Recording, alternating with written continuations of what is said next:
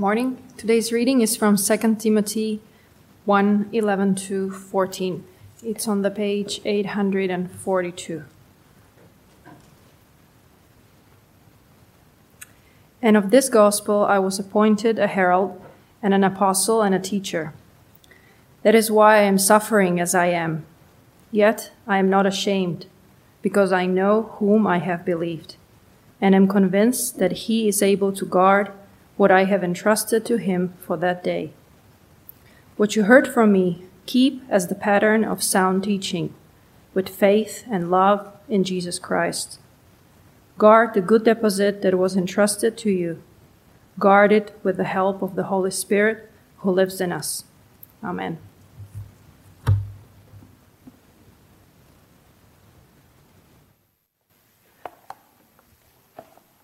Last week, we began a new series entitled The Rock, and it focuses in on some promises that we find in the scripture that we can truly build our life on. And um, I, was, I was reminded just how um, significant that is, actually, in the conversation uh, in the foyer just a few minutes ago with Clyde. Clyde was, was telling me about how he and Michaela and um, little Josh had, had gone to the mountains, and, and it was his first time in the mountains, right? Pretty, pretty cool. He's from Jamaica, so there's not a lot of mountains in Jamaica. And, and seeing just the majesty, the beauty, the strength, the greatness of those mountains, that's the kind of rock that we're to build our faith on. That rock is who God is. And, and the mountains are incredibly small in comparison to the greatness of our God. He wants to give you a foundation that cannot be moved, that cannot be shaken. He wants you and I to be just like the words we heard read here from the Apostle Paul in Timothy, where he says, I know whom I have believed, and I am convinced that he is able to guard what I have entrusted to him against that day, against that day of judgment, against that day of fear, against um, that day when the Lord returns, he knows he's able to put all of his trust in God. That's my prayer for us today, is that we'll learn more and more how to place all of our trust in him. Well, last week, I gave you a verse that I wanted to encourage you to put into your phones and be reminded of. And, and so I'm going to put that back up on the screen, and we're going to say that verse again, the promise from last week about dealing with fear. And then I'm going to give you a new verse this week. So, can we put up Deuteronomy 31 6 on the screen? And would you stand with me and let's just, let's just say this out loud together. Be strong and courageous. Do not fear or be in dread of them, for it is the Lord your God who goes with you. He will not leave you or forsake you. Now, we need to let that not just be words that we say, but a truth that resounds in our hearts. We are to take courage no matter what we face because God is with us. Now, this week's promise is, is uh, a little bit different. It's about trust. And so I, am going to encourage you to, uh, to say with me Proverbs 3, verses 5 and 6. And, and I'm also going to ask you to look it up and put it in your phones as well. So let's do Proverbs 3, verses 5 and 6. Trust in the Lord with all your heart and lean not on your own understanding. In all your ways, submit to him, and he will make your paths straight. Isn't that a promise that you want? Don't you want God to give direction to your life, to make the path that you walk straight so that you know where you're going and you know that you're walking in his will and in his purpose? Thank you very much. Go ahead and have a seat. But I want to encourage you to take that verse, go ahead and get out your phone, look it up in your heart language, and use, use your Bible app and try find Proverbs 3, verses 5 and 6. And um, what I do is I just put it in my calendar so it reminds me, it pops up there every day. I pick a time. Mine happens to be 7.45 in the morning. And, um, and I want to be reminded of that every single day so that I think about it throughout the day and that I pray that I learn to live it to trust in the Lord with all of my heart, with all that I am. And that's what I'm praying will happen for you this week as well. You'll grow in that trust. Because here's the challenge. Perhaps for you um, and certainly it's been this way for me in the past, God's will, what God seems to want, feels a little bit like a maze. Uh, one of my favorite things about uh, our trip that we, we took a few years ago to Ireland was to go to the Peace Maze. And it's this beautiful maze where you know, you're, you're surrounded by these, these shrubs that are way over your head, and you know, you're working your way through, through a maze, and you can't see where you're going. Sometimes following God feels like you're inside of a maze and you don't know where the next turn is going to take you. Will it lead you forward? Will it send you back? Will it be a dead end? It feels like a maze, but it's not. Because the thing is, God has the viewpoint. What was amazing when we went to the Peace Maze is they had certain places there where you could go up on top, you could be on a platform, and you could see the maze and see everyone walking through it. And that changed the perspective completely. Because then you could see what your path needed to be. That's the viewpoint that God has for you and I. He sees where He is taking you and how your life interconnects with my life and other lives so that He can lead us to accomplish His purpose and His will. But in the midst of that, we have a tendency, all of us, to wrestle with doubt. I'd ask you to raise your hands, but I don't want to embarrass anybody. But I'm going to go ahead and raise my hand. And so you can do it internally. I won't point you out. But if you wrestle with doubts, doubts about God, doubts about spiritual things, then I want you inside just to raise your hand because I know I do. We all do. And the fact, the reason I know I'm in incredibly good company is because Jesus gives the illustration of John the Baptist. There comes a point in time when John the Baptist is in prison and he sends his messengers to Jesus and he says to ask them, Jesus, are you the one that we are to follow, or do we seek another? When he had ended up in prison, when his circumstances had gotten incredibly dark, John the Baptist wrestled with some doubts. Now, Jesus brought assurance to him and told his, uh, the followers of John to go back and tell them the things that they had seen, the things that Jesus was doing, and he knew that that would be the assurance that John needed. But Jesus said of John that of every person born of a woman, John was the greatest. He was the most pure, the most faithful of anyone else who'd ever lived, and yet he wrestled with doubts. So if John wrestled with doubts, chances are you and I are going to wrestle with doubts as well. So I want you to think about the doubts maybe that you've had, maybe not right now, but maybe in the past. There are some different kinds of doubts that we, we tend to wrestle with. And I think they all fit into three basic categories three questions and three aspects of, of doubting. And, and the first one revolves around the question Is God real? We can't see him with our eyes. We can see the evidence of who he is and what he has done. Um, we can see the beauty of what he has made in creation, the greatness and the power that sustains life. We can see all kinds of evidence, but it's not like we can walk up to his door and say, Can I sit down and talk with you in the way that we would with another person?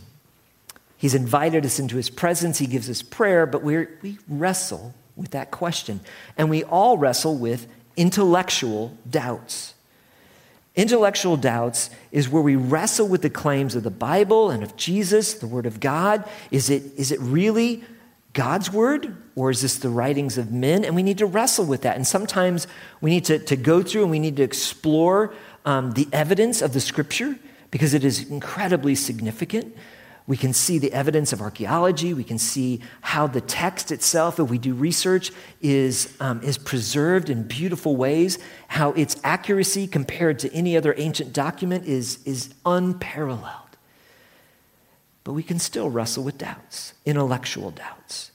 Does God exist, or is everything just a matter of chance?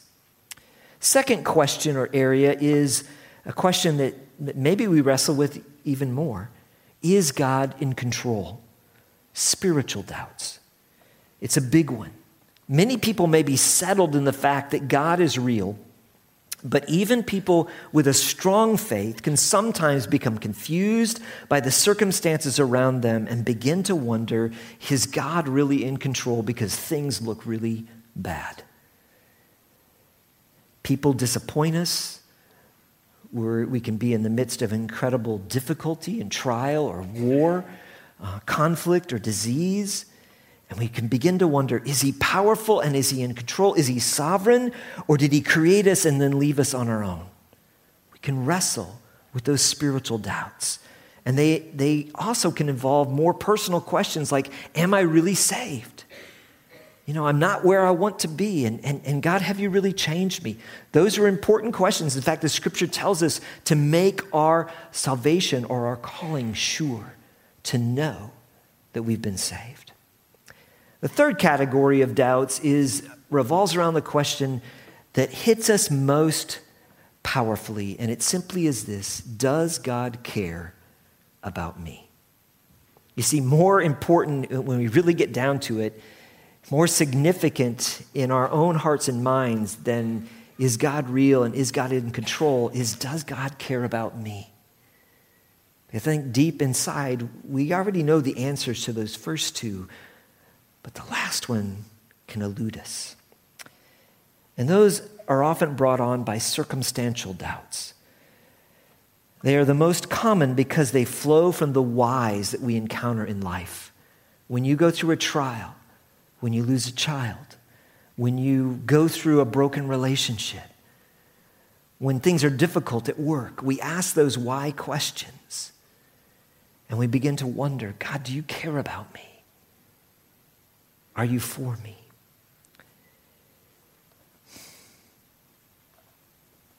These questions have a tendency to build on one another, and they are important because they will affect our view of God. They also will affect how we live our life. Because you see, God doesn't say, don't ever doubt, but He does tell us what He wants us to do with our doubts. He wants to use your doubts and my doubts to actually strengthen and build your faith. If you think of um, faith like a muscle, the only way that your muscles ever get stronger is if they're exercised. And the same is true with faith. Unless we go th- through seasons of trial and of difficulty where we wrestle with doubts, our faith itself will not grow stronger. It will stay the same or in more likely it will begin to weaken.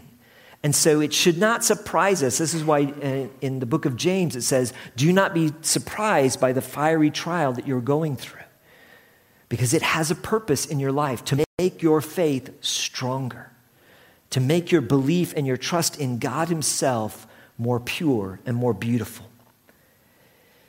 Shakespeare wisely said once of doubts, he said this Doubts are traitors and make us lose the good we often would win by fearing to attempt.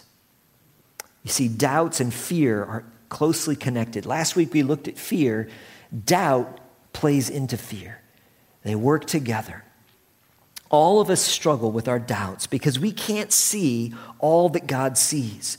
We doubt because we are not God. It's as simple as that.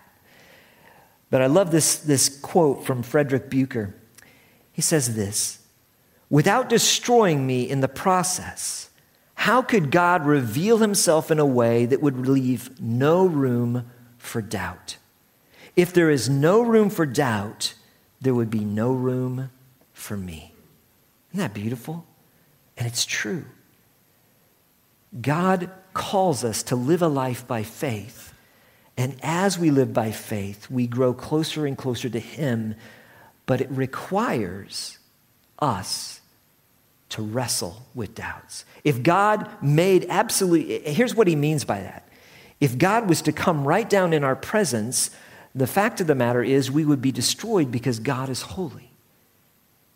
And so God allows us to walk and live a life of faith where He has provided a way for us to come into His presence through Jesus Christ he made room for us. And He calls us to do and give the one thing that we can give to Him, and that is our trust. There's nothing else that I have that God didn't already give me except for my belief, my trust.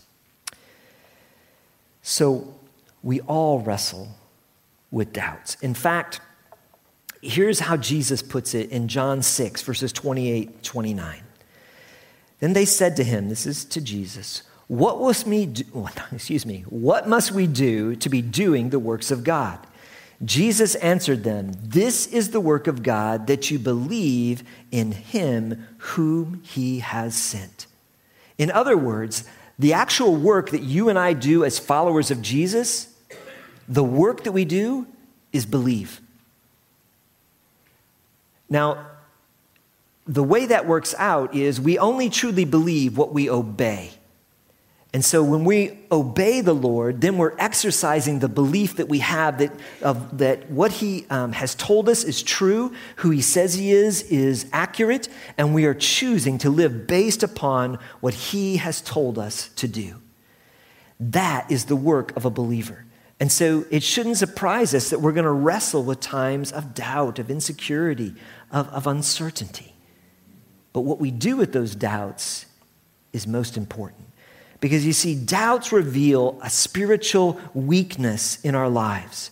It shows us that we are not on God's path, but caught in the maze of self and uncertainty when we wrestle with times of doubt. Oftentimes, our doubt result because, results because what we expect or want for ourselves and what God does or doesn't do seem so different.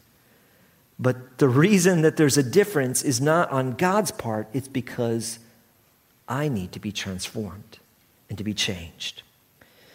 Because doubt causes our view of God to be blocked. Imagine, imagine um, for a moment that you're Joseph. We, we talked about this last week if you're here. Joseph, who um, was the favored son of, of Jacob, um, God gave him a dream uh, that he would be a, ruler, that his brothers and sisters, his uh, mom and dad would bow down before him, and that in some way he would have a, a dramatic impact on their life. And, and right after that dream and after telling that dream, what happens? But his brothers are jealous, and so they capture him, they sell him into slavery. First, they threw him in a pit for a while. They were thinking about killing him. Then they changed their mind and said, no, let's make some money out of this. And they sell him into, and, and he goes and spends years in prison. And so the dream, what God had revealed to him, man, it takes a dramatic turn in Joseph's life. He had to be asking questions, he had to be wrestling with doubts. But as time passes by, what we see is that his faith was real. It was true. It was evidenced in the character of his life. Doubt and delay in the dream or a prayer can be an instrument that God uses to transform us from trusting God's blessings to trusting God Himself. And that's really what we want. That's what happened, I believe, with Joseph. Instead of being kind of this, you know, uh, in your face, showing, speaking out to his brothers, bragging, he became humbled so that God could work in his heart and prepare him and use him to not only save his brothers and his family, but all of Egypt. That's what God wants to do in our heart and in our life. God's plan for us is good.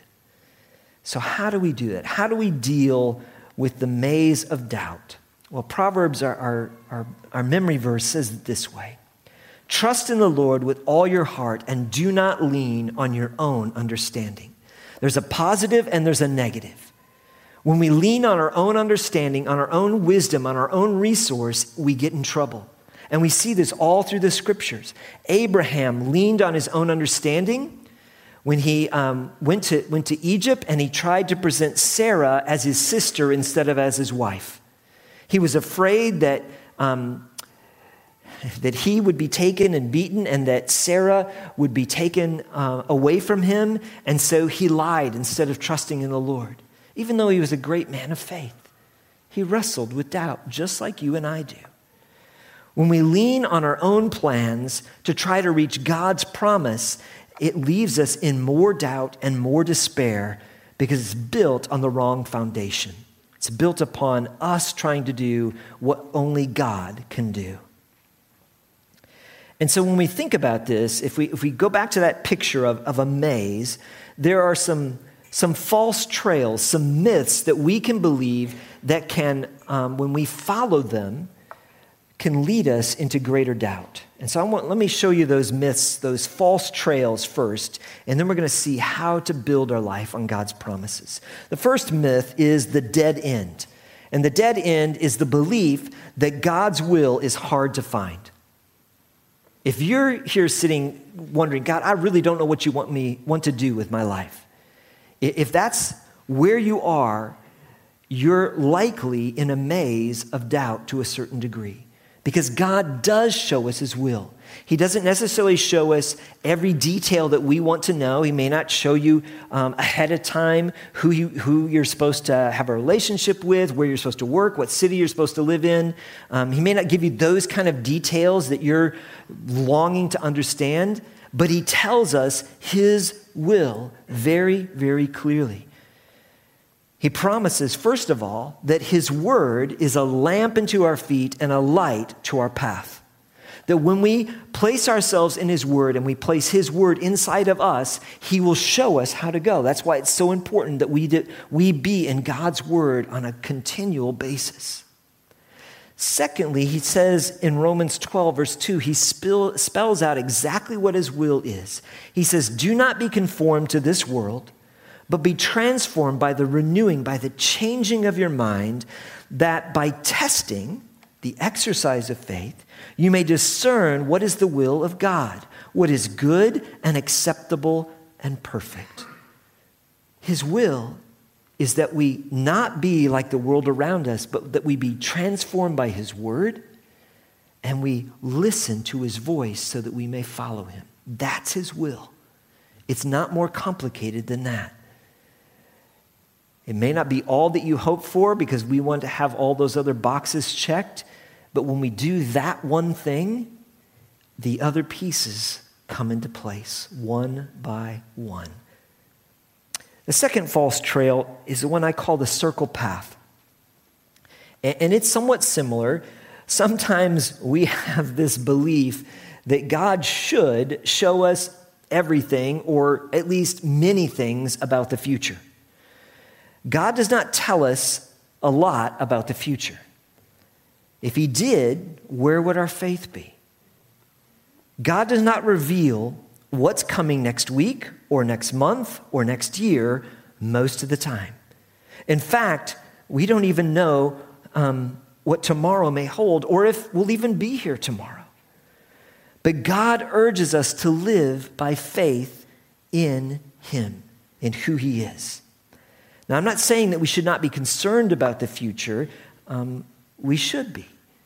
But we should focus in on the one who is already in the future, the one who holds all time in his hands, God Himself, and not be overly concerned about the circumstances around us, overly concerned about the political situations or the difficulties or the trials. We need to place our trust in God who holds the future.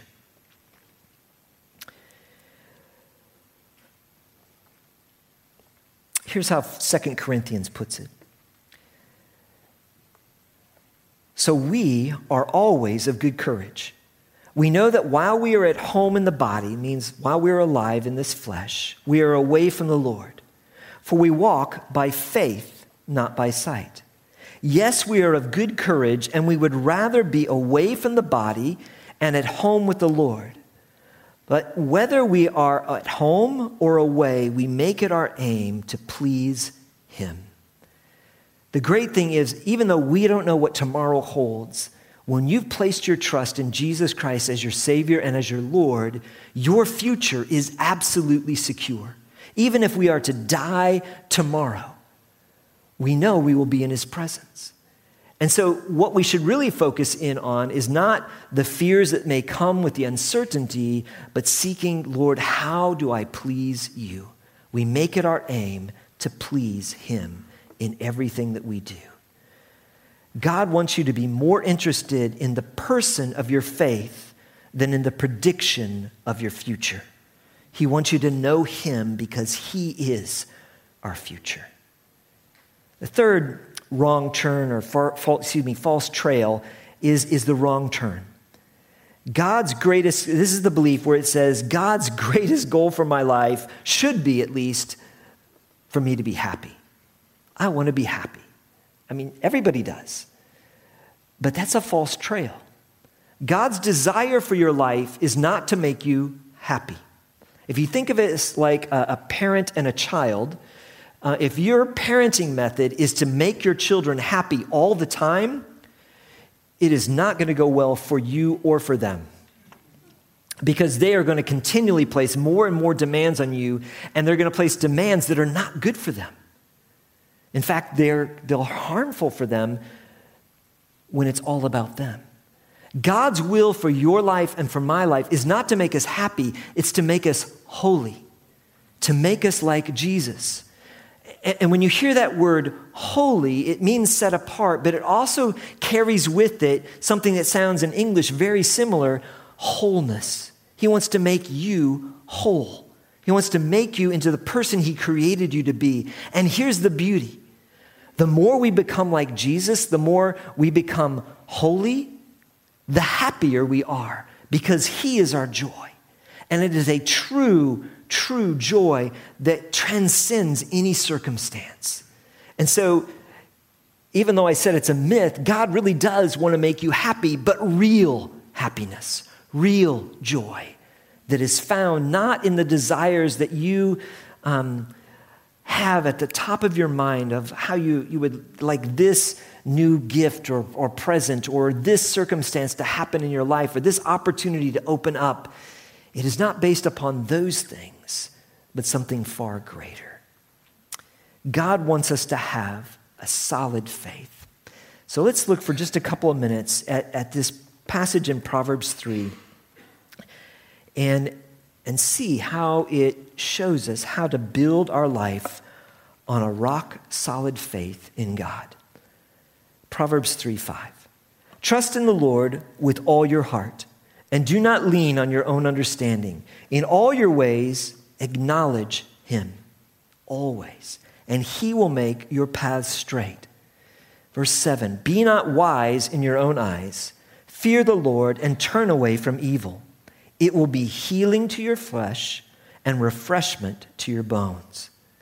Isn't that a beautiful passage? The promises that God gives us there, that when we trust in Him, He's going to change us. He's going to direct us. He's going to give us that sense of wholeness, the healing in our flesh, the wholeness in our bones. He says, This is what I have for you. But in order to do that, you've got to put all your trust in me. Let me illustrate it to you, to you this way. Um, I don't know if this will make sense or not, but to, to a degree, faith is like a parachute, okay? A, a, you know, if you're, if you're up in a plane, let's assume I'm, I'm here on, on a plane, and uh, I'm standing in the doorway, and I say, I trust in the Lord. And so I'm going to put on my parachute, right? And so I put on my parachute, and everything is good. Lord, I have placed my trust in you. But I don't ever step out of the plane. What good does it do me? Okay? My parachute is just a backpack if I never step out of the plane. That's all it is. It's, it may be fashionable, but it's just a backpack. There's nothing else in it. That's what religion is.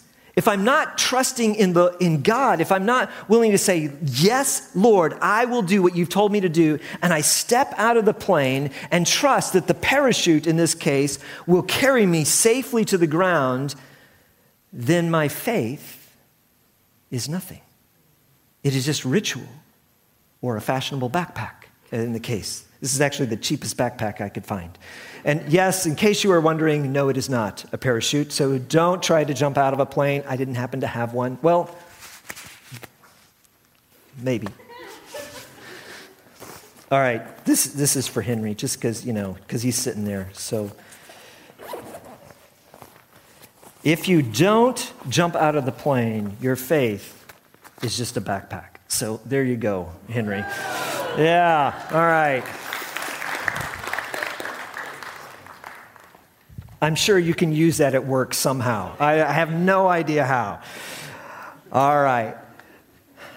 Our faith requires us to be obedient, to take a step, to follow the Lord. Otherwise, it's not faith. So, how do we do that? How do we learn to really trust Him? Well, the first one is that we trust wholly and completely in the person of God. Trust in the Lord with all your heart. We're not trusting in a plan, we're not trusting in a religion, we're trusting in the character of God Himself. There must be a full commitment of ourselves, spirit, soul, mind, and body, to the Lord. And we must trust Him, not only for the salvation of our souls, but for the direction of our life day by day. It must be a complete commitment. We must trust Him entirely, and we must learn to trust Him exclusively. Trust in the Lord wholeheartedly means that one should not rely or lean on our own understanding, our own wisdom, or on human insights. They're not enough. We need to trust in the person of God as He's revealed Himself in His Word and as He's revealed Himself in Jesus Christ. When it says with all your heart, um, in Hebrew, the heart in this way re- re- reveals, uh, refers to a combination of things. It reveals, uh, excuse me, I can't talk today.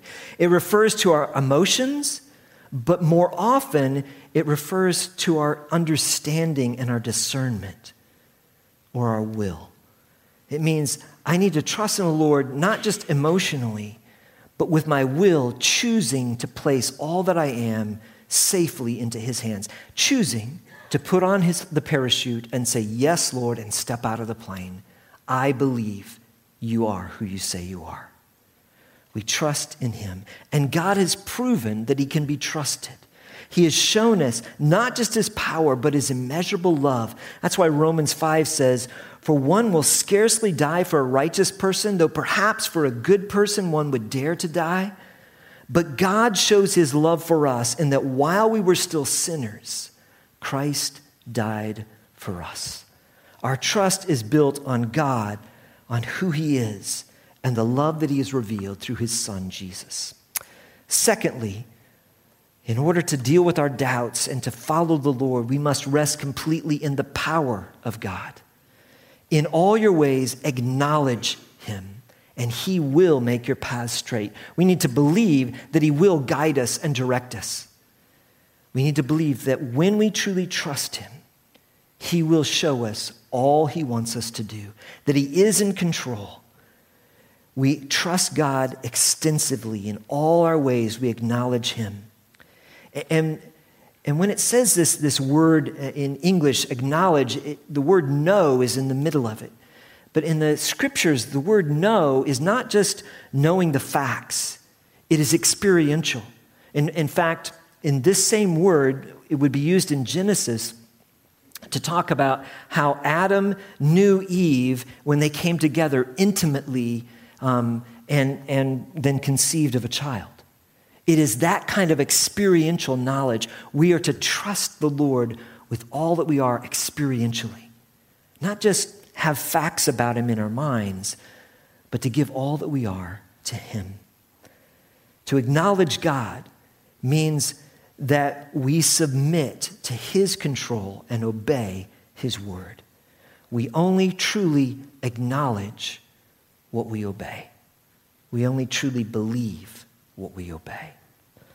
Jeremiah 32 17 says, Ah, Lord God, it is you who made the heavens and the earth by your great power and by your outstretched arm. Nothing is too hard for you. God is able to do far more than you imagine, far more than you even hope for, if we'll place all our trust in Him. And that leads us to the next part submit to God's purpose for your life. Are you willing to choose God's purpose over your own? If so, God promises you a blessing. Look what it says in the next verses there. Verse 7 Be not wise in your own eyes, fear the Lord, and turn away from evil. It will be healing to your flesh and refreshment to your bones. God will renew you, restore you when you place your trust in Him. And what's His purpose for your life and for my life? Well, He tells us that as well in Romans chapter 8. Verse 28 says, And we know that for those who love God, all things work together for good, for those who are called according to his purpose. For those whom he foreknew, he also predestined to be conformed to the image of his Son in order that he might be the firstborn among many brothers. God's will for your life is to make you like Jesus. He wants you and I to reflect the character, the nature, the love, the obedience of Jesus Christ. That's His will for our life. That's His purpose for our life, to make us like Him. And when we do, all His promises come true. Fourth part is that we're to seek God's, not only His purpose, but His plan for His life. God blesses those who trust in him. He says he will make your paths straight. The person who trusts God entirely, exclusively, and extensively will enjoy success in life. Maybe not material success. You may not become, you know, head of a company or have all kinds of, of wealth. He's not talking about that. But a success is that your life pleases God and is filled with joy. That's success. It's not about what the world would define as success, but what God defines as true success. And he gives these promises of his plan for us. These are, these are great. I want to read a few of these. Romans 8:31 says, "What shall we say then to these things? If God is for us, who can be against us? He who did not spare his own son, but gave him up for us all, how will he not also with him graciously give us all things?" That's his promise to you. Do you believe it? Are you willing to put on the parachute of that promise and to jump out of the plane and live it? Jeremiah says, I know the plans that I have for you, declares the Lord plans for wholeness and not for evil, to give you a future and a hope. Do you believe it? Proverbs 16 9 says, The heart of man plans his way, but the Lord establishes his steps. God is going to work his will in you, whether we cooperate or not. But there's so much joy to be found when we choose to trust in him. Jeremiah 10 23 says, I know, O Lord, that the way of man is not in himself, that it is not in a man who walks to direct himself, his steps. It's because that's the Lord's working in our lives. God has a plan for you, it's a good plan will you seek it? Now, the, the next one is really important as well, in that, especially when we're wrestling with doubts, with discouragement, that is a time when we need one another even more. God made us to rely on one another and, and to need one another. And so I'm going to I'm going to invite you to turn in your Bibles to Exodus chapter 17. And I want to show you an example that comes from the scripture where we're to lean on God's people to strengthen your faith. And, and the picture here is of Moses. And Moses and the children of Israel are um, engaged in a battle with the people of Amalek. And the scripture tells us in Exodus chapter 17 that um, during the battle, as Joshua is leading the army, Moses is up on a mountain, and as long as he holds up the staff that God had given him of, of leadership, uh, representing his presence, as long as he holds it up and it's above his head, um, Israel is victorious. But when he begins to weaken, when his arms begin to, to droop down, it says that the, um, I can't even say the word, the Amalekites, just pretend like I said it right, even though I didn't, um, they begin to prevail. Now, this is a picture not of uh, the arm strength of Moses, but it's a picture of his own faith, his own trust in the Lord. And sometimes what happens is that you and I go through seasons, especially when we're physically weary, when doubt comes in, when we're more vulnerable. And so, what did, what did God do? Is He provided two men, Aaron and Hur. And, and let me show you. In fact, I'm going to invite Aaron and Hur to come up here, and I'm going to show you exactly what Aaron and Hur did. You can read about it here in Exodus chapter. Uh, here comes Aaron, also known as Eleazar, and here comes Hur, also known as Reuben. Um, everybody needs an Aaron and a Hur, or an Eleazar and a Reuben, okay? Either way. So Moses is there and he's doing his best, you know, to, to, to hold out there, but he's tired. He's weary. He's been there all day. So what did they do? Well, the first thing they did was they got a stone. They got a, oh, they got a stone. See? See, I needed help. I need help. And they got a stone so that Moses could sit down on the rock. Okay? Now, this may seem insignificant to you, but if you look at Exodus chapter 17 and you go to the first part of the verses in that chapter, it's all about a rock. It's about a rock named Jesus Christ who provided water in the wilderness. So, what they were doing, what Aaron and Hur did, was they provided Moses a strengthening of his faith by placing him on a rock, reminding him that his strength came not from them, not from himself, but from the Lord. And then what they did was they grabbed a hold of his arms. They grabbed a hold of his arms. It was amazing because they grabbed a hold of his arms. It's cool. I don't know how much he had to coach them, but they grabbed a hold of his arms and they lifted him up and they held on to him so that he was able to stay faithful all through the battle. I wanted to do this as a silly illustration. Thank you both so very much because I want you to see that's what we need. Thank you. Thank you.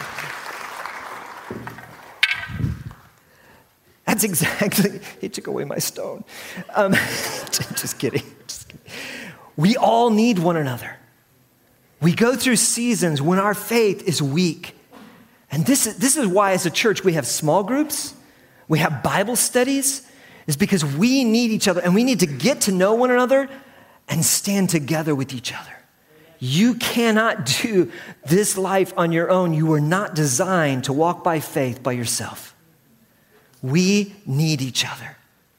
If Moses wouldn't have had Aaron and Hur, the story would have changed and ended very differently.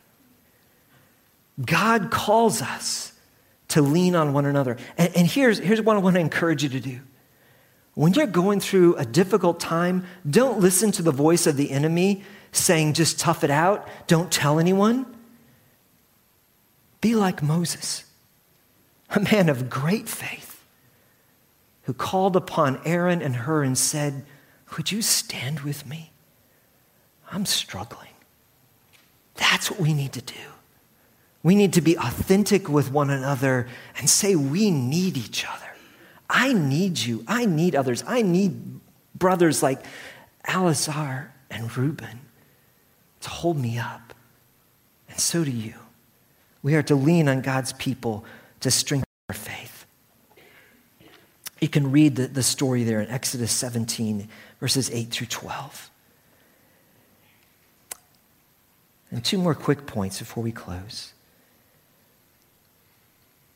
The sixth one is simply this give God full possession of your life. This is actually um, goes, goes back to um, what Tom said at offering time.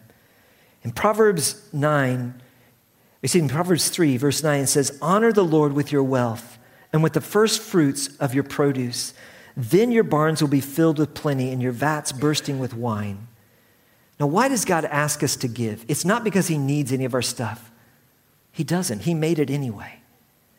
He gives you and I an opportunity to exercise faith. He gives you and I an opportunity to step out of the plane. That's all it is. So don't ever, don't ever translate that into saying the church wants my money, because we don't want your money. But we do want your obedience because I want you to experience the goodness of God. That's what it's about. Give him full possession of your life, every area. We give back to him of our resources simply as an expression that we do trust in him, that we're relying on him. And then finally, the last point I would say is this. When you're wrestling with doubts, when, they, when you feel attacked, when you're struggling with, is God real? Is God in control? Does God care? When you're wrestling with those doubts, remember what you know to be true. Go back to the, to the things that you've learned before. As I said it last week, do not doubt in the darkness what God has shown you in the light. Remember the things that you know to be true and go back to those. And God will use that to strengthen your faith. Trust in the Lord with all your heart and lean not on your own understanding. In all your ways, submit to him, and he will make your path straight. Father God, would you help us to do that? Jesus, I, love the prayer when you asked the man, Do you believe? And he, he responded, Lord, I believe, help my unbelief. Lord, that's my prayer today. That's my prayer for us as a, as a people. Would you help us to trust fully in you? Lord, there's areas of our life where you're going to reveal today or during this week where our trust in you is weak. We're leaning on our own understanding. Would you give us the faith to obey you and to place that area of our life into your hands? For those who are wrestling with doubts, Lord, would you speak into their heart? Would you remind them of who you are? And Lord, would you bring alongside of them, give, give them the courage to ask others to stand with them? Lord, I love how in your word, in, in, in Jude, it says, have mercy on those who doubt. Lord, that's your heart. That should be our heart as a church. Lord, not to con- condemn people, but to stand with one another as we go through seasons of trial and uncertainty and doubt. Lord, make us like your Son. Help us to trust in you with all that we are, I pray. Because you've promised to make our paths, both individually and as your church, straight. We believe your word is true. Help us to live that truth. In Jesus' name, amen.